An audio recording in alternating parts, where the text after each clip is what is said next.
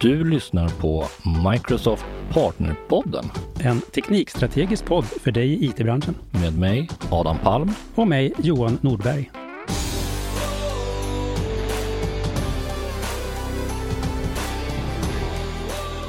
Så där någonting då. Hej och varmt välkomna tillbaka. Och eh, bara varmt välkomna till er som är här för första gången kanske. Uh, hur, hur, hur mår du, Johan? Du har varit ute på vägarna, berätta. Du var i Borlänge igår, eller hur? Körde GitHub Co-Pilot Hackathon, var det så? Ja, jag var hos eh, Society och eh, Trafikverket och fick prata Co-Pilot. Vi hade jätteroligt. Eh, alltid lyckas man ju, så fort man ska ut och göra någonting så lyckas man ju träffa det när S M H I skickar ut någon så här vädervarning.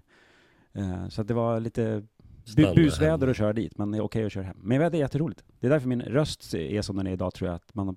Det är inte för att jag har festat, för det gör jag ju typ aldrig. Men jag bara prata och prata och prata och prata och prata. Aha. Så jag följer upp okay. det med att prata i en podd. Så man får prata mm. lite till. Mm. Vad har vi för gäster idag? Uh, vad har vi för gäster idag? Vi ska ju prata, vi ska prata BankID. Det är sexigt. Ja, verkligen. Och det ska vi göra med, med, med Peter och Elin från Active Solutions. Hej och välkomna. Tack så mycket. Elin, Tack. Kan inte du berätta lite kortfattat vem du är och vad du gör? Ja, jag heter Elin Fokin och jag jobbar som .NET-utvecklare sedan ungefär femton år tillbaka. Och sedan tjugo sexton så har jag varit anställd här på Active Solution, där jag jobbar som I T-konsult och har jobbat ganska mycket med olika typer av autentiseringslösningar. Och också varit lite delaktig i ett open source-projekt som vi bedriver här på Active Solutions som handlar just om BankID, mm. identifiering och underskrift på okay. Microsoft-plattformen. Nice. Varmt välkommen. Tack. Och Peter, vem är du? Peter, Peter Örnholm heter jag. Eh, och jag har ju haft eh, äran att få vara med några gånger i, i podden nu, tror jag. Mest med Karl-Henrik, tror jag, som spelade in innan. Eh, men har pratat mest kognitiva tjänster och A I i den här podden. Eh, men jag tror, om jag inte minns helt, helt fel, så spelade vi in ett BankID-avsnitt way back också. Men Peter Örnholm heter jag, också eh, I T-konsult och .NET-utvecklare och systemutvecklare här på Active Solution. Eh, men, men gör... Eh, ja, det, det mesta nu också, allt ifrån lite kring marknadsföring men även eh, mycket A I-föreläsningar eh, och är också Microsoft M V P sen, jag tror det är femte eller sjätte året, varav några år inom Azure och några inom A I nu också, eh, och har eh, också varit ganska inblandad i de här BankID-delarna. Just det. Och, och varför har det blivit plötsligt lite relevant att prata om BankID? För det låter inte som det så här mest roliga samtalsämnet som man någonsin vill prata om. Men nu är det plötsligt lite nu. viktigt att prata om det. Hur, hur kommer det sig? Ja, det har ju helt enkelt att göra med att den första maj i år så slutar BankID att stödja någonting som kallas för personnummerstart.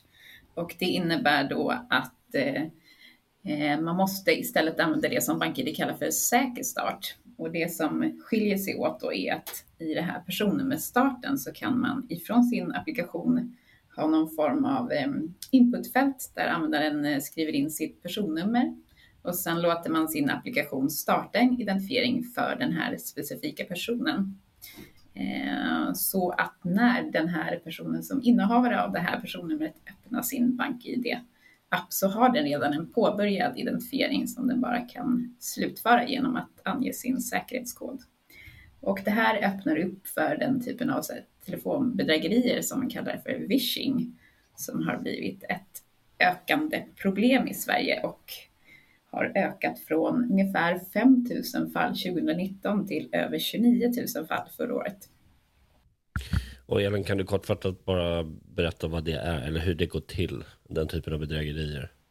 Precis, så typiskt sett så går det ju till så då att en bedragare kanske surfar in på till exempelvis internetbanken och där skriver in då någon annans personnummer för att sen klicka på liksom logga in. Och då kommer den här då, om den använder den här personnummerstarten då, så kommer internetbanken att starta en identifiering för det här personnumret.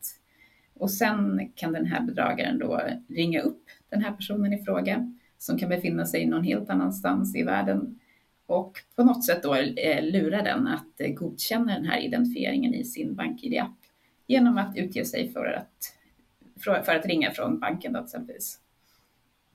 Och det här är ju, jag vet bara nu under januari att det varit en hel del artiklar i D N kring folk som har blivit blåsta på pengar och som inte heller blir ersatta av, av banken för de här eh, pengarna då, i och med att de själva har godkänt de här överföringarna. Det känns ändå som att det behöver liksom vara, för det där känner jag igen just att så här, någon, någon ringer upp och så ser det ut som att man har påbörjat en egen inloggning fast det är någon annan som gjort det åt mig och plötsligt så är de inne. Men jag tycker för det mesta man behöver göra på banken, då behöver man ju göra ytterligare en inloggning som man inte skriver in personnummer. Det kan ju vara liksom, ska du överföra pengar, då behöver du ofta ha med, med PIN-kod eller liksom inte bara Face I D eller så, utan med någonting mer. Hur, hur, hur tar man sig vidare nästa steg, de här bedragarna? För det känns ändå som att det borde vara det svåra steget. Eller är det just för att man lyckas lura personen, att övertyga personen om att det här måste du göra nu så att vi kan hjälpa dig? Ja, men precis. Jag antar att det ändå är så att man kanske eh, kan göra en eh, liksom signering då, kanske i nästa steg, som man också gör på samma sätt då i det här personnummer liksom flödet, och på så sätt kan ta sig igenom. Sen tror jag att liksom många bankerna har väl varit liksom tidigast med att täppa till det här, och jag vet att även BankID själva, när jag och Peter var och träffade dem i slutet av tjugohundratjugotvå, pratade om att de har legat på liksom de som har liksom mycket transaktioner, att de ska gå över till säker start. Mm. Och jag vet att de pratade om då, då det var ju ett drygt år sedan nu, att eh, ungefär, nu, vi ska inte säga en exakt siffra, men jag tror att det var över nittio procent av alla BankID-transaktioner redan då som skedde med säker start. Men det var bara tio procent av alla Eh, anslutna företag eller organisationer som använder BankID som hade säker start. Så de har liksom pushat det till de som, som har mycket transaktioner, och jag gissar på att det är till exempelvis bankerna. Men sen finns det väl de som inte har liksom tagit steget då. Ja, jag tycker man ser många, jag tycker man ser många tjänster som man fortfarande får mata in personnummer själv. Även, även på mobilen, där det egentligen finns någon, det finns ingen anledning alls egentligen, för då borde de bara kunna öppna BankID-appen, så vet ju BankID-appen vem jag faktiskt är på den enheten. Precis. Du, där vi, du, du kollar upp vad gäller att man har haft möjlighet att uppgradera eller att implementera det här sedan tjugohundratjugo, var det va? Ja, men precis. Till och med var det så att Q R-koderna kom redan tjugohundraarton, men tjugotjugo så blev de animerade. Ehm, och då, ja. Det ger ju såklart en ökad säkerhet, och att de har en väldigt kort livslängd, att man inte kan liksom skicka de här koderna till någon. Mm. För det är det som är alternativet nu. Det här som man kallar, jag vet inte vad, antitesen till säkerst, till säkerstart, vad, vad kallade du det, Elin? Personnummerstart. Personnummerstart. Ja. Det kommer inte vara ett alternativ framåt, det är det som är grejen. Och, och, och när träder det i kraft? Det träder i kraft den första maj, och det görs då genom att eh, eh, alltså den senaste versionen av BankID-A P I som finns ute i version sex punkt noll, och i den så har man tagit bort stödet för personer med start och stödjer bara säker start. Och den tidigare versionen, eh, version fem punkt ett, har, stödjer båda alternativen, och det kan man ju ibland springa på också, att man får i, i vissa tjänster att man kan välja om man vill använda Q R-kod eller skriva in personnummer. Så vissa har implementerat både det säkra och det osäkra sättet. Mm. Men nu från första maj då, så kommer det version fem punkt ett att inte längre att eh, stödjas. Så då är man ju tvungen att gå över till säker start. Det är lite konstigt. Alltså när man tar på sig säkerhetshatten liksom. Och så tänker man ett företag som är så här, nu har BankID tillhandahållit ett nytt säkert sätt som gör att vi, in, så att, så att vi ska kunna eliminera eh, phishing-attacker och så vidare. Och sen så väljer man som företag att implementera både det säkra sättet och det osäkra sättet. Och då kan man ju tänka sig att så här, en telefonbedragare kommer han tänka, åh nej, nu finns det ett säkert sätt, så då kan jag inte nyttja... Så här, ett, en, en kedja är ju inte svagare än sin starkaste länk, och så länge man som bolag, om man då som bolag gjorde en insats tjugohundratjugo och, och täppte till och t- tillhandahöll det säkra sättet men inte tog bort det osäkra sättet, då har man ju, till syvende och sist är det ju inte att BankID vill vara jobbiga, nu ska vi se till att versionshantera våra A P I och lägga på, det är så här, de vill ju tillhandahålla säkrare och säkrare sätt, vilket till syvende och sist är för att ett företag som tillhandahåller BankID som identifiering och signering ska känna sig ännu mer trygg med att personen som sitter vid tangentbordet är den personen den utger sig från att vara. Så för mig är det ibland helt oförståeligt hur man som bolag kan välja att, att inte ta bort det osäkra sättet då. Jag ska, jag ska, jag ska killgissa lite, men jag ja. tror att det många gånger är på grund av användarna. Att ja. många tycker att det är bökigt att hålla på och skanna. För jag är ju tvärtom, jag, jag hatar att skriva in mitt personnummer i vilket sammanhang det än är. Jag blir alltid mm. så här, varför ska jag skriva mitt personnummer? Jag kan inte fatta varför jag skriver mitt personnummer. Men jag tror många tycker så här, att hålla på och skanna den där och hålla på och fippla. De tycker det är jobbigt. Det är nog därför man har haft kvar det. Liksom. Och att jag ja. kan tänka mig speciellt för banker. Man har kanske en åldrande liksom, kundbas som inte är så van med teknik. För de blir det liksom något nytt. De har precis lärt sig man loggar in med BankID. Nu ska de lära sig, lära sig man loggar in med de Q R. Jag, tr- jag tror att det är därför. Mm, du... Man känner igen sig i det. Det är så man brukar göra. Mm. Men det är konstigt också för att vi, vi gjorde bara en sån här... Eh, vi la ut en, slogan, eh, en, en fråga internt på, på vårt internet eller på, eh, hos oss här på Active och bara, hur många bolag kan vi hitta? Nu är det liksom, hur många dagar hade du räknat att det var kvar, Elin? Både kalenderdagar? Eh, ja, jag räknade ju att det var, igår var det fyrtiofem, så det borde vara fyrtiofyra arbetsdagar kvar idag då, som man har på sig eh, oh. att eh, implementera säker start om man inte har tagit steget än. Och, och, och, och, och då kommer det verkligen, det kommer bara hårt sluta funka. Ja. Ja. Då de stänger av den endpointen för den versionen av A P I liksom. Ja. Mm. Precis. Och då, då är det ändå så här att då har man ändå haft fyra år på sig, så det är inte så att mejlet har gått ut typ en gång i månaden och säger kom ihåg att ni måste uppdatera. Du vet sådana här mejl man får från National ibland. Ja. We are deprecating the, uh, this endpoint. You have resources that uses this endpoint. You need to upgrade. Det här har hänt. Och då är det så här i, när vi bara gjorde ut en fråga internt på, vår, på, på, liksom på Slack hos oss. Eh, Hur många, vad, använder ni några tjänster liksom? Vi kom upp i över hundra bolag som är så här deras, och vissa av dem är så här, kommer man inte in i den här tjänsten så kommer deras intäkter sluta, sluta komma in från daget, och då, jag kan inte förstå att man inte har sett det som en strategiskt viktig investering att uppgradera det här, men det har väl inte varit tillräckligt mycket sense of urgency kan jag gissa. Nej. Men, men då, är, då är frågan, tänker jag, för finns det, om vi tänker sig ha användarbas och användarupplevelse, vi tänker att man är reserverad inför att göra förändringar för att det kan vara jobbet.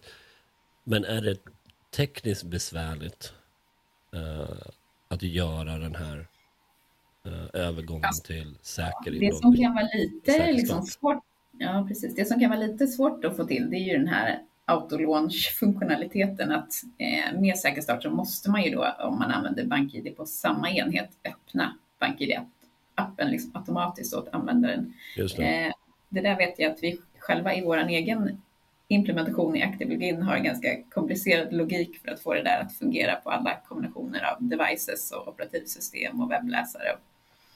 Så det är ju lite detektivarbete att ta reda på hur man gör det rätt i alla situationer. För det blir man ju faktiskt lite tokig på. Det är inte BankID, man, man gör någonting och så startar inte BankID-appen, vare sig det är liksom personnummerstart eller säker start. Att så här, man måste liksom fippla in på den och sen så måste man fippla ur igen. Liksom. Mm. Ja, man vill ju bara att det ska vara sömlöst. Du startar appen, identifierar med, så pang, flyger man tillbaka.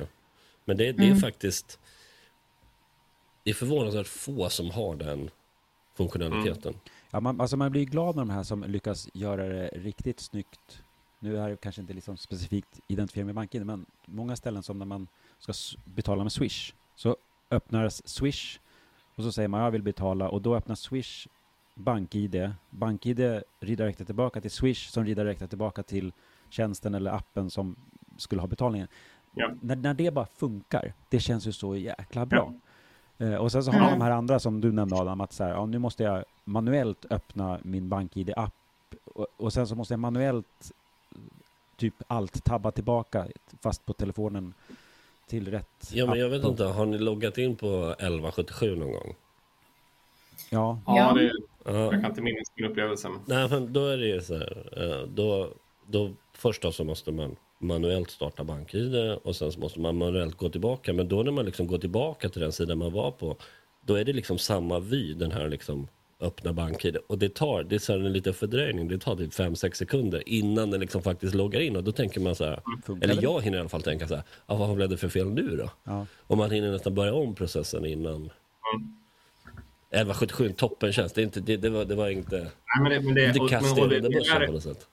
Och här är det ju vår erfarenhet här är, det, som du nämnde Elin, så är det väldigt mycket det här med att eh, ba, eh, både BankID men också de som då integrerar BankID som är som för identifiera, så behöver vi förhålla sig till ekosystemet från Apple och Google och så vidare. Så att eh, vi har en sån matrisen av de olika, för, för nu är det så här, på iOS så kan du ha ett antal olika, vad heter det, Eh, olika browsers på samma på, på Android, och beroende på vilken version det är så är det så att, ja, men visar sig att du kör eh, Edge på Android med eh, det här versionen var precis som systemet, då får man inte återlauncha utan då måste du visa en knapp, och så att den där matrisen blir ganska komplex till slut. Så jag kan också förstå företag som säger bara, vi tar fallbacken och säger, vi gör inget automatiserat, vi bara säger öppna BankID-app, alltså att man tänker, vi tar minsta gemensamma nämnare på allt.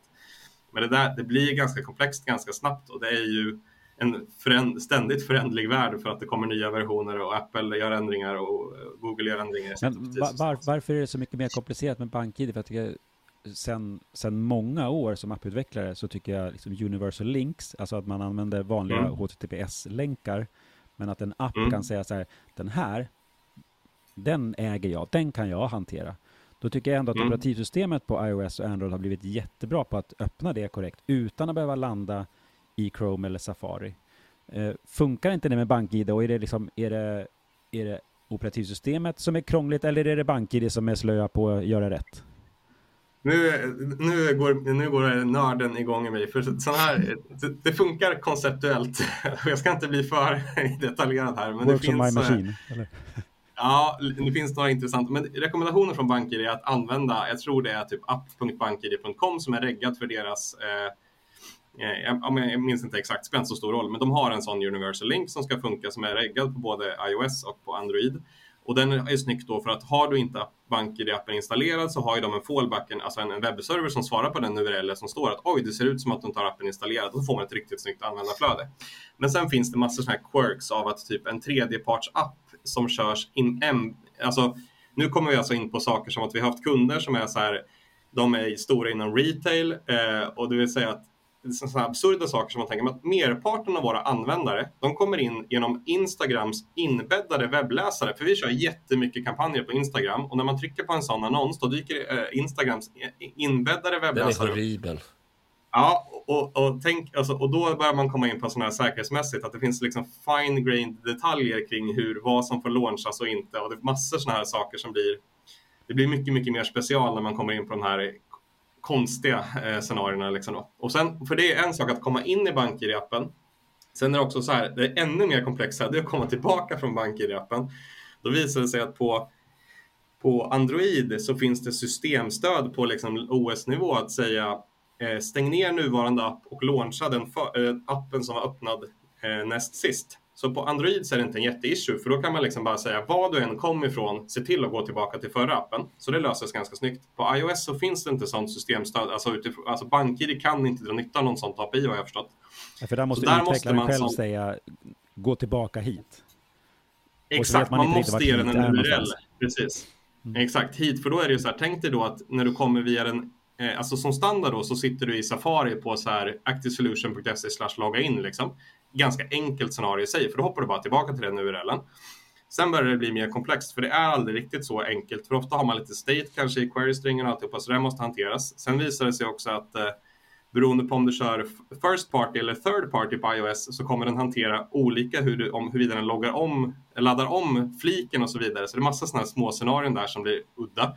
Plus att när du kommer då från Instagram till exempel, då är det ju så att då ska du ju snarare så... Eh, Då är det ju inte, spelar ingen roll vilken U R L det är. Då ska du klura ut att ja, men då är det Instagrams eh, vad heter det, U R L-prefix som vi ska redirecta tillbaka till, så vi loggar den där. Så att det finns, det blir, eh, om man säger så här, de, den, det stycket som står i BankIDs officiella dokumentation hur man hanterar det här, den täcker ju standardwebbläsaren på standardoperativsystemet. Men därefter så blir det ganska komplext. Och jag kan dessutom ja, man, tänka mig, i, i sånt fall där man har en, en inbäddad webbläsare i en annan app, när man, när man gör en sån som utvecklare, då har man ju, mm. alltså man blir ju verkligen en så här man in the middle, för du kan ju lyssna på varenda litet trafikanrop som körs. Ja. Så då kommer ja. du också kunna se vilka tokens som skickas och som faktiskt kommer tillbaka i en U R L. Så då kanske Precis. Den typen av säkerhetsproblem också dyker upp där. där kan man överväga om man, om man som då sajt skulle säga att ah, men vi tillåter inte dig att logga in i en embeddad webbläsare utan du måste hoppa ut. Samtidigt säger ju, sen kommer det sådana jättesvårigheter att vissa webbläsare, den här gamla webbläsaren, de vill in i det sista identifiera sig som standardwebbläsaren. Som det finns ju flera, eh, flera webbläsare som är så här, av, av privacy-skäl så ska det se ut som precis som Vanilla Safari eller Vanilla Chrome liksom. Eh, vilket gör att de är supersvåra att detektera. Mm. Eh, och helst vill man ju, eh, om det är någon som sitter där och tänker, man vill inte göra, eh, göra user agent detection, men vi har inte kommit fram till att det finns så mycket andra sätt att göra det här på eh, just i de här scenarierna, för att det är så mycket annat. Eh, det är liksom inte, eh, vissa av de här sakerna skulle man vilja göra feature detection på, men ja, jag, jag har inte klarat ut något sätt att göra det på riktigt smart.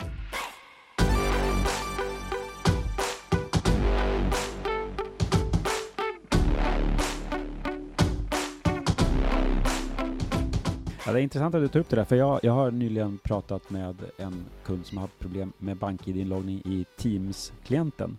På iOS fungerar det mm. jättebra. På Android så fungerar det inte alls, för att den liksom, Universal Links funkar inte så bra där, i, för det scenariot. Och med, kör man med BankID kolon slash slash länkar som verkligen kan öppna BankID-appen. På något mm. sätt så verkar det som att Teams äter upp dem liksom, och försöker göra något magiskt med, så de funkar inte heller längre. Så att jag, jag förstår att när, så här, the devil's in the details med, yeah. när det kommer till det här. Det är inte så enkelt som att man alltid sitter i en standardwebbläsare och vet att man är på en mobil enhet knappt. Nej, precis. Och, och vad jag tänkte på bara kring, det var något jag ville plocka upp en tråd där förut som vi nämnde kring eh, kring banker i flödena att uppgradera. Jo, men du frågar om det är komplext eller inte, och det här är en av de sakerna som liksom blir komplext, men också att det är, jag skulle säga att om man har en ren personnummergrej, att du ska gå från att ha eh, du ska ha person, du går, ska gå hela vägen från personnummer till animerad Q R-kod liksom, ja, men då har du ju inte stöd, alltså då, då kan det vara ganska mycket, för att företag har då kunnat sköta ganska mycket under huven, och vi har sett att vi har hjälpt kunder som har liksom haft interna proxys för det där och så vidare, där det blir mer komplext för att arkitekturen internt, att man har, man har liksom låtit en intern tjänst hantera det där, men den har aldrig varit beroende, och sen har massor olika tjänster bara loggat in mot den, det vill säga att man har liksom velat, man har liksom löst kanske så här inloggningen som egentligen kanske borde varit en OpenID Connect-hantering av det, att man har ett sätt man federerar mot och så vidare, har man löst snarare genom att alla klienter loggar in med BankID och anropar ett internt A P I. Det där blir mer komplext nu, för om man då har trettio olika ställen man kan logga in ifrån, då ska det implementeras gränssnitt på alla dem, för du måste visa animerad Q R-kod och så vidare och så vidare. Så att där, det vill säga, ja, men på, din, på en liten, en liten sajt som har en inloggning där du behöver gå från och, ja, då, då är det inte jättekomplext, men i de större scenarierna så är det sällan så enkelt i sig, för att det finns så mycket mer runt omkring då.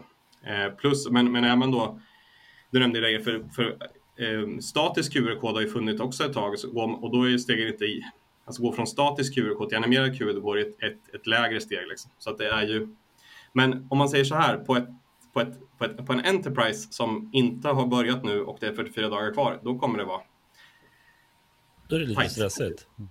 Ja. Har, har det varit... Sen är det ju också med den här personnummerstarten, då behöver du bara göra ett anrop liksom till BankID-A P I för att starta din identifiering. Ja, jag tänkte precis fråga men det, att när man kör med personnummer, då kan man ha samma implementation oavsett om det är en mobil enhet eller en typ desktopdator. För att det är ja, ganska, om, jag, om jag får upp en Q R-kod på min iPhone som jag ska scanna med min iPhone, det blir generellt ganska svårt. Så där måste de ha gjort en andra lösning, att de faktiskt öppnar BankID-appen åt mig. Och så jag identifierar mig. Men jag gissar att med personnummer så hade det kunnat gå. För det är i SchoolSoft till exempel, för mina barns skola. Där kommer jag ju från SchoolSoft till en landningssida för min skola. Därför att jag ska fylla i personnummer. Eh, och självklart så har de inte gjort att mobila tangentbordet bara visar siffror heller. Utan det är så här med bokstäver. Så det är skitjobbigt att skriva in hela tiden. Sen kommer jag till en sida där jag får välja. Ska jag öppna BankID på den här enheten eller på en annan enhet? Och sen kommer jag till en sida där faktiskt en knapp som öppnar BankID. Vilket känns lite redundant när jag redan har sagt att det är på en mobilenhet. Och de borde veta att det är på en mobilenhet. Men i, i det fallet hade det ju inte räckt att de bara visar en Q R-kod. För jag hade inte kunnat scanna Q R-koden om jag var på min iPhone. Nej, precis. Det är ju bara till för om det är en annan en BankID på en annan enhet. Men, men äh, i ert open source-projekt som ni har byggt kring BankID, på, på vilket sätt hjälper det mig att implementera BankID? Liksom? Hur, är det hela flödet? Skulle det här hjälpa mig även med Q R-koderna, eller är det någonting som ändå, ändå är komplicerat? Vi kanske kan börja med vad det är för projekt, för jag känner inte till att det finns ett. Så då kan jag tänka mig att många som lyssnar kanske. Du vet nästan allt att det finns ett. Alltså, ja, men... Du vet ju nästan allt, så att om inte du känner till det här, då är det unikt. Ja, då är det fan kört för ja. de andra alltså. Ja, nej, men det är ju ett eh, open source-projekt som heter Active Login som vi har eh, utvecklat här på Active Solution och som är liksom en färdig implementation av identifiering och underskrift med BankID. Eh, och om man använder det så är det lite mer som om man skulle implementera typ Facebook-inloggning eller Google-inloggning. Man det pluggar in det som en identity provider i sin eh, applikation, och då behöver man inte fundera över någon eh, kommunikation med BankID A P I överhuvudtaget, utan man får liksom autolaunch och animerade Q R-koder och eh, allting sånt out of the box. Så jag, så jag frågar er att A P I så här, hej, kan ni identifiera den här användaren, och så, så förr eller senare så kommer det tillbaka typ ett personnummer och ett namn, eller? Ja, precis. Då får du tillbaka det som färdiga claims. Liksom. Okej, okay. Ja, det låter ju supersmidigt. Vi hade ju, vi, när var det? Vi satt ju och sett, vi tog ett av våra konferenser de här tjugonitton. Eh, var det väl vi? arton var det, till och med var det. tjugoarton vi började. Ja, tjugonitton vi lanserade det kanske. För då hade vi ju sån, vi hade några, ja men ni vet som utvecklare så här, don't repeat yourself, men som konsult så hjälper man ett bolag och ett bolag och, och, och, och då är det ju så här, ja men vi bygger det här för er och vi gör det anpassat för er och löser de bitarna som behövs där, och så skriver vi tillräckligt mycket tester och så vidare. Så går man till nästa kund och skriver ungefär samma sak, och så tar man ju med sig sitt know-how men man tar inte med sig sin, sin kod liksom. Och sen då så här, ja men om det finns exakt så här ska man implementera det, så här säger specen, då, då är det jättedumt att man ska sitta och göra det på där och göra det där och göra det där. Och sen när det kommer en uppdatering så ska man gå ut dit. Och i, i och för sig, som konsult så kan man ju tänka att det är jättebra att få timmar. Men jag det är ganska demotiverande. Jag fakturera bara. Ja, det är inte så vi jobbar. Vi vill gärna att det ska vara värdeskapande så mycket som möjligt. Och då såg vi att ja, men, vi använder mycket open source. Kan vi bidra tillbaka på något sätt och göra någonting som vi är stolta över. Så då hade vi, jag tror vi liksom satte upp.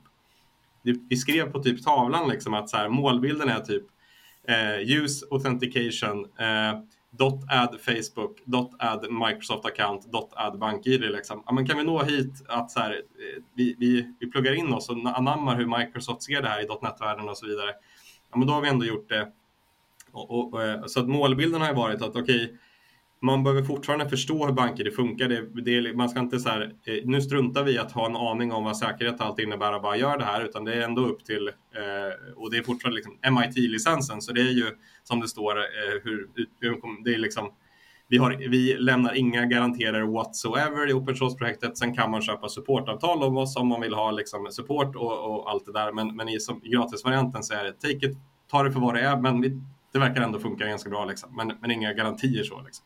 Men ändå att man, så här, man behöver sätta sig in och förstå. Men sen så, så vet vi ju, vi har ju hjälpt företag där man inser att okej, okay, här var det inte jättebra hantering av det här certifikatet som är superviktigt att det inte läcker ut. Så då har vi liksom att standardgrejen är att vi föreslår, eller i våra samples så i alla demos har vi byggt eh, koppling mellan att man kan ha, ha sitt certifikat i Azure Key Vault och så jackar det in i BankID-pipelinen och allt så att, och vi, vi har... Så vi har liksom lite så här opinionated hur man sätter upp det här. Men för att det ska bli så bra som möjligt i Azure. Och så har vi jackat in mot Azure Monitor och vi lagrar och vi följer alla konventioner kring, kring eh, tracing och alltihopa vad det nu heter i .NET-ramverket. Så att man ändå så här, okej, okay, har man det här på .NET-plattformen då ska det ändå vara så mycket som möjligt som att det hade varit nästan ett officiellt Microsoft-paket och följa de konventioner som finns liksom. Och sen... Eh, Och sen eh, har vi också, vi har ju utvecklarhatten på oss och vi vet ju att så här, eh, ett integrationstest när banker det dyker upp, det blir ganska svårt för då måste någon sitta och logga in hela tiden liksom. Så vi har ju sett till att kunna abstrahera bort eh, det sista lagret så att man kan i tester fejka vilket man, personnummer man kommer in med och alltihopa. Så att det liksom, tanken att det ska vara av utvecklare för utvecklare och funka så bra som möjligt liksom. Nu, nu nämnde ju du Azure här med Azure Key Vault och Azure Monitor. Är Om jag använder det här, är jag bunden till Azure eller kan jag köra det på G C P, A W S, on-prem? Vi, vi har tänkt så, vi, äh, amen, vi, vi, vi själva när vi använder NuGet-paket, vi, man vill ju gärna inte att så här, bara för att jag behöver en Q R-kodgenerator så ska jag inte vara bunden och köra den i A W S liksom, eller vad man nu är. Så att vi har tänkt samma sak här, att det är väldigt... Äh, det är byggt så som om ni på Microsoft hade byggt, hade byggt det, vare sig det är Aspire eller, eller, eller eh, något annat. Att det är kärninterfacen och alltihopa är helt, helt eh, agnostiska. Och det går, och egentligen så kan du, du kan köra alltihopa med on, on-prem-lösningar eller vad som helst. Men sen, så, sen har vi tillhandahållit också då. Hur jackar du in till exempel ett certifikat? Då tillhandahåller vi också en lösning som byter ut den och plockar den från Keyvault. Eller hur gör jag mer eh, strukturerad loggning där jag faktiskt drar nytta av vad, hur Azure Monitor funkar? Men då kan du byta ut loggnings, eller du kan jacka in även Azure Monitor som jackar in lite mer på djupet i vår event-pipeline och, och plockar upp properties och så vidare på ett snyggt sätt. Och så finns det, eh, och även de här sakerna kring vilket bibliotek använder vi för att generera Q R-kodsbilden. Ja, men då är den, den är väl, tror jag nästan typ ingen har bytt ut, men då är den så här, okej, okay, om, vi, om vi redan har ett bibliotek som vi har köpt licens på eller whatever, då kan vi byta ut den, men det finns en standardimplementation och så. Mm. Och sen har det varit väldigt mycket sådär, vi har ju fått in jättemycket request, vi skulle vilja ha det där och vi skulle vilja ha så, och där har vi till och med börjat plocka bort mer och mer funktionalitet, där vi snarare har liksom lagt att så här, okej, okay, vi inser att det här sättet, det finns sjutton olika sätt våra användare vill göra det på, eller konsumenter av det här biblioteket, och då har vi snarare plockat bort den från kärnfunktionaliteten, lagt det som något slags interface eller att det blir pluggbart. Vi tillhandahåller en standardimplementation som är det vi har, och så, så skriver vi dokumentation hur man kan byta ut det. För vi vill hell- det blir ju alltid som sån här, vi har lärt oss extremt mycket, för det är ändå lite skillnad på att bygga någonting publikt som många ska använda versus att bygga ett internt projekt. Mm. Och man inser ju också att det är dyr, för en del, vi har ju fått väl, eller ganska mycket pull request ändå som vi känner att så här, fine, det är en bra funktionalitet, men vi kan inte förvalta det här. För det är där den stora tiden och kostnaden ligger i. Att för varje grej vi lägger till så ska det hanteras. Och alla edge case som uppstår alltihopa. Så alltså man vill ju hitta en balans där vi bygger någonting som löser stor del av problematiken. Men som också öppnar upp för att man kan, att man kan eh, anpassa och anamma utifrån sina behov. Liksom. Man hade nästan föredragit att de här pull requestsen var plugins nästan till eran lösning liksom. Ja, men exakt. Och en, en, del, en del, det är intressant här, det är lite så här, man pratar om sustainable open source och så vidare, och vi, vi är de som driver huvudsakliga utvecklingen, vi, och vi verifierar allt, men jag skulle säga att det finns ju tre sätt som, eh, ibland så är det ju verkligen personer som genuint sätter sig in i vår del, de skriver by the book, skriver en issue, förklarar bakgrunden, hur de tänker sig att det ska lösas, vi får en diskussion och så gör de en riktigt bra pull request med tester och dokumentationsuppdatering och alltihopa, och då har vi ofta accepterat dem, lagt lite tid på att bara verifiera det. Eh, sen har vi ju, medan ibland så får vi in ganska specifika förfrågningar. Vi skulle vilja ha det här löst. Vi förstår att det är en bra grej, men vi känner inte att vi kan, alltså vi har inte det ekonomiska eller tidsincitamentet att lösa det. Eh, för att vi har inget case på det just då liksom. Och då får man gärna sponsra. Så vi har haft en, en, en del sådana case där företag har sett att ja, men vi ser att ni har en bra grundprodukt. Eh, vi skulle behöva den här funktionaliteten och vi är beredda att betala er på konsultbasis för att ni bygger det. Mm. Och då är ju Eh, då, då får man ju så att säga, man får jättemånga timmar nedlagt på grundprodukten och så bidrar man lite för att ta det lite steg framåt. Just det. Här är det, om vi säger lite call to action då, uh, vad gör man om, uh, om man som nu som, som, som ett företag som använder BankID liksom av någon anledning antingen har missat det eller helt enkelt inte tagit tag i att börja arbeta, vad, liksom, vad, är det för, eller vad är det första du skulle göra om du kom ut på ett uppdrag och liksom så här, vi behöver hjälp, och börjar man se över förutsättningar? Ja, men precis, då får man ju eh, ja, man har inte, inte jättemycket tid kvar, men eh, man får ju börja se över sin implementation då och göra en plan för hur man ska få till de här delarna innan den första maj helt enkelt. Men om jag har en bättre rekommendation. Ja, det, det, det är väl ingen som missförstår att vi är konsulter och gärna hjälper till med sånt här. Men det, det, det, eh, om man kan säga, med fyrtiofyra dagar kvar så kan det vara bra att ha, ha någon som har sprungit på alla jobbiga edge case innan om man ska, man ska dra det kortet. Det är, det är inte helt enkelt att få till det där, om man, om man har lite större, större grejer som ska implementeras. Och sen, men sen är det också på ett metaplan så skulle jag säga, Om man, de här, om man inte har uppgraderat än så länge, då bör man, tror jag, börja kika lite på vad har man för rutiner för att, alltså för att hålla sig ajour. För det här är ju, det är ju till syvende och sist en säkerhetsfråga. Liksom, att det här borde vara... Alltså, eh, och BankID har verkligen... Vi har genomfört webbinarier och seminarier tillsammans med BankID redan tjugo tjugotvå, tror jag. Det har gått ut mejl, det har skrivits i media. Det vill säga, man, jag tror att man behöver som företag kika på hur jobbar man antingen internt eller tillsammans med en extern partner för att hålla sig ajour med sådana här frågor? Eh, för det är ju det är ju inte det är liksom inte en så här, nu kommer en Windows-uppdatering med några, ny, några ro, roliga nya features liksom, utan det, det är också bra att uppdatera de sakerna, men det här är ju, det är ändå liksom en core-säkerhetsgrej som, som borde ha uppdaterats mycket, mycket tidigare, för att till syvende och sist gynnar det företagens användare att ha ett säkrare inloggningssätt liksom. Eh, så därför så tror jag att man behöver kika på hur ser vi till att när det kommer nya, när nästa generation säker start dyker upp eller sådär, hur ser vi till att vi anammar det tidigare så att vi inte behöver sitta och stressa sista veckorna. Exakt. Johan, har du sett över dina egna applikationer? Du, jag har ingen som, som, som implementerar BankID. Um, men jag, jag, hade nog, jag hade nog varit mer tidigt ute än fyrtiofem dagar om jag hade haft fyra år på mig, så kan man säga. Jag hade inte efter fyrtiofem dagar sagt, oj, vi har varit lite naiva. Som verkar vara standardsvaret på alla misstag man gör nu för tiden.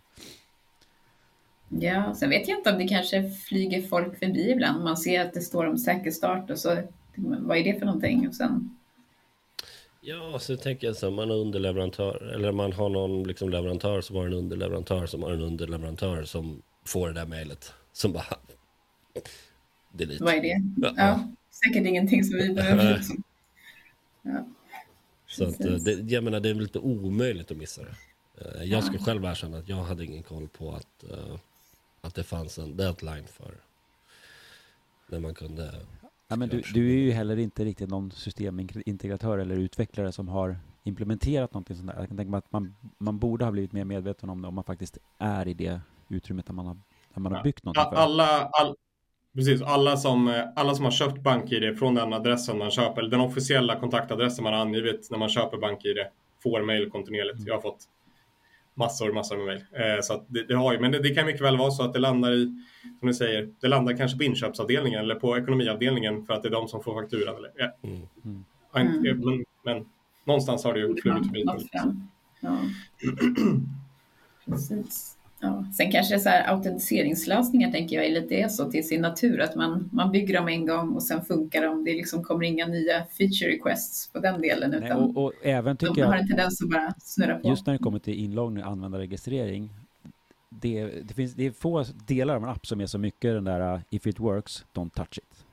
Att, så här, man, man är så jävla rädd för att pilla på de där sakerna så att man låter det hellre vara gammalt och kanske dåligt än att behöva försöka uppdatera till någonting som är bättre. Men alltså, mm. som utvecklare, vi vet ju att första deploymenten man gör kommer ju aldrig funka riktigt så bra som man hade hoppats.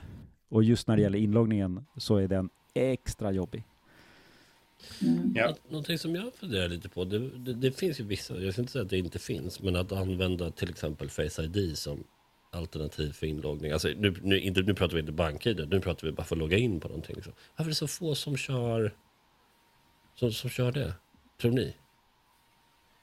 Det finns ju en eh, spec för det där. Vad är det heter? Eh, vad är det den webbspecen heter? Heter det PassKey? Eh, helt. Ja, någonting. Men jag tappar det. Men det precis, det går ju jacka in... Eh, Det går ju jacka in även, även där liksom, att i princip plocka upp devicens eh, biometriska aspekt på det liksom. Men det blir ju lite mer också det är bara en så här top of mind tanke kring, har man BankID så blir det någon slags tredjepart i det också. Du får ju, du får ju någon eh, lite mer oberoende aktör däremellan som kan vara, kan vara vettigt, men ja, nej, men jag tänker bara om man har någon liksom generisk medlem, alltså som Johan, dina applikationer du använder till BankID. Alltså, det hade väl varit nice om man kunde logga in med Face I D. Det hade jag tyckt. Just nu, nu bara, eller jag vet inte om det, det jag tänkte på i alla fall, jag vet inte om det är samma med det. Fido två WebAuthn eh, finns det en spec som heter som, är, som gör att man kan plocka upp till exempel Face I D eller... Eh, Touch I D eller motsvarande. Just det. Och den, jag tror det är samma spec som gör att du kan använda sådana här eh, nycklar, eh, sådana här YubiKeys, ja. Eller vad de heter. Ja, och, och, och även PassKeys är väl den som man liksom mest ah, känner okay. implementationen. Ja. Men jag tror Adam, för, som svar på din fråga, att det är du egentligen, det är inte som att du får reda på vem det är som du har identifierat med Face I D. Det är snarare att du, alltså det är mer som en nyckel att du låser upp någonting som redan finns, än att du kommer identifiera och säga så här, ja, här kommer Adam. Så är det inte, utan det är mer att om du jag har registrerat ett konto hos mig bara. Så kan jag koppla det kontot till någon liten I D-tagg som är ditt ansikte liksom. Så du måste ändå ja. ha ett konto, men du skulle kunna logga in med det sen. Nästa gång. Det är det jag menar. Mm. Ja, jag menar inte skapa en inloggning. Nej, så kom, du, ingen kommer säga så, åh jag kommer till Adams tumme. Det, kommer det är inte Adam, inte. Det är Johan. Ja, precis. Det går inte. Nej, det går inte. Kör manuell granskning. Precis. Ja, men ja. Här blir, det här blir spännande första maj att se vad som... Alltså det här är nästan lite så här år, millennieskifte, buggproblematik, fast kanske ännu mer på riktigt. Precis. Vi sa att ni hade identifierat massa företag. Har ni också någon sån där betting? Att man liksom kan, att man kan satsa pengar på allt sådär. Nej, men den här tjänsten inte kommer, den kommer inte gå att logga in på. femte maj. Jag kanske ska börja med det. Ja, jag, jag skulle lägga pengarna på, på mina barns eh, SchoolSoft-inloggning. Ja, den tycker mm. den gillar inte du. Nej, SchoolSoft är ganska illa redan från början och sen lägger man på det här yttre lagret med det så här webbaserad bank-I D-login så blir det ännu krångligt. Och en så här sessionstid på en timme typ så man måste logga in på nytt hela tiden också. Det är dock ett, det är dock ett säkerhetskrav från banker här för mig. Så att det, det är där. Jag vet inte från, de skulle kunna ha kvar en token så man vet vem som har loggat in i SchoolSoft. För det är inte som att så här, rapporteras barns frånvaro eller ser deras schema. Någon, det är inte som att man skulle Nej, kunna man, göra en transaktion på banken riktigt. Det låter rimligt. Ja, ja men spännande. Alltså, det här är ju, precis, jag hoppas att folk sätter igång nu så att man kan använda sina tjänster. För jag tycker man ofta råkar ut för tjänster som just ber om personnummer. Så att det vore kul att kunna fortsätta använda dem i framtiden också. Och, och, och har man inte det så ring mig. För jag har massa bra idéer. Hur man, hur man går runt det. Mm, exakt. Hörrni, ni, Elin och Peter, har ni något, något, något slutningen som ni vill eh, tillägga? Va, vad heter eran, eran open source-lösning? Ja. Den heter Active Login. Det sa de ju faktiskt. Precis. Det finns på, sök på det på GitHub så hittar ni, det finns allt där. Det, ja, men det är också väl... intressant, ska jag tillägga, och se vad som händer med den här vishing-statistiken tycker jag. Ja. Efter första maj, om det får en, ja, en men, påverkan. Verkligen, Elin. Det är väl liksom, det ska bli väldigt spännande. Tycker jag också. Mm. Och man kan väl ta, ta till sig att sådär, eh, tekniken kan bara göra det svårare. Eh, man ska alltid vara på sin vakt. Jag menar, det, det kommer ju... Finns det ekonomiskt incitament så kommer, kommer det finnas aktörer som klurar ut hur man tar sig runt både det ena och det andra. Så att tekniken kan ju bara försvåra och förhala och så vidare. Men det är ju, lutar inte tillbaka efter första maj utan var fortfarande på era vakt vad det gäller eh, skumma telefonsamtal och så vidare. Ja, och man ska nog inte tro att man är immun mot att bli övertalad av någon som är jäkligt duktig på social engineering för att man har bra teknisk kunskap heller och tror att det där skulle jag aldrig gå på. Det är nog ovisst. Det skulle man ju kunna tillägga också att det finns ju an- andra liksom nya eh, säkerhetsfeatures som man kan använda sig av från BankID. Bland annat som har blivit vanligt att när man eh, kommer till BankID-appen så står det mer specifikt vad som är syftet med den här underskriften eller identifieringen. Mm. Um, ja, men det gillar jag. Det kan man jobba på och så finns det ju också möjlighet att kräva att användaren förutom att ange sin säkerhetskod också skanna någon form av I D-handling i BankID-appen som ett pass eller nationellt I D-kort. Så det går ju att få upp sin säkerhet liksom ytterligare. Och där, och där kommer en, en skammer förmodligen inte säga syftet med inloggningen är att sno dina pengar. Mm, precis, om det står så här, om jag blir uppringd på telefonen och det står så här att det här gäller en överföring av hundratusen kronor till ett utlandskonto, mm. men då kanske jag funderar en gång till innan jag godkänner. Exakt. Varana oro. Jag såg faktiskt den där. Jag bytte telefon nyligen och installerade en ny BankID. Räddade ner nytt för certifikat och då frågade den efter I D-handling. Och då kunde man inte använda körkort. Nej, nationellt I D eller pass. På. Mm. Svenskt I D-kort eller pass var det. Mm. Eller... Och det är för att den läser av, rent tekniskt läser den av eh, R F I D-chippet som sitter i den. Det finns inte i körkort utan bara i den. Men körkort ska väl inte heller längre klassas som en I D-handling. Fan, då blir det besvärligt för mig alltså. Jag har inte ägt någon annan I D-handling sedan jag tog körkort. Då. Men då kan du också skaffa ett I D-kort i BankID-appen. Ja, men, men problemet är att då måste man gå till polisen och så måste man liksom göra hela den grejen. Sen måste man gå, liksom, sen måste man gå dit och hämta ut det också. Och gör man inte det, för jag gjorde det, då, då kastar de det efter ett tag. Efter typ fyra månader, då bara nej men nu. Det är första maj. Nu har, nu har vi, ja, nu har vi liksom kört där en dokumentförstörare. Så jag har försökt. Försökt, det är för komplicerat. Mm. Ja, det ska inte vara lätt. All right, mina vänner. Stort tack för idag. Så får vi hålla ögonen öppna och se vad som händer nu den första maj. Ja, stort tack Peter. Stort tack Ellen. Eh, tack alla som lyssnat. Eh, vi hörs igen om en vecka. Hej då. Ha det bra. Du har lyssnat på Microsoft Partner Podden. En podd av Microsoft Sverige med mig Adam Palm. Och mig Johan Nordberg. Som vanligt hittar du länkar och resurser på aka punkt m s slash partnerpodden. Maila oss gärna på partnerpodden at microsoft punkt com.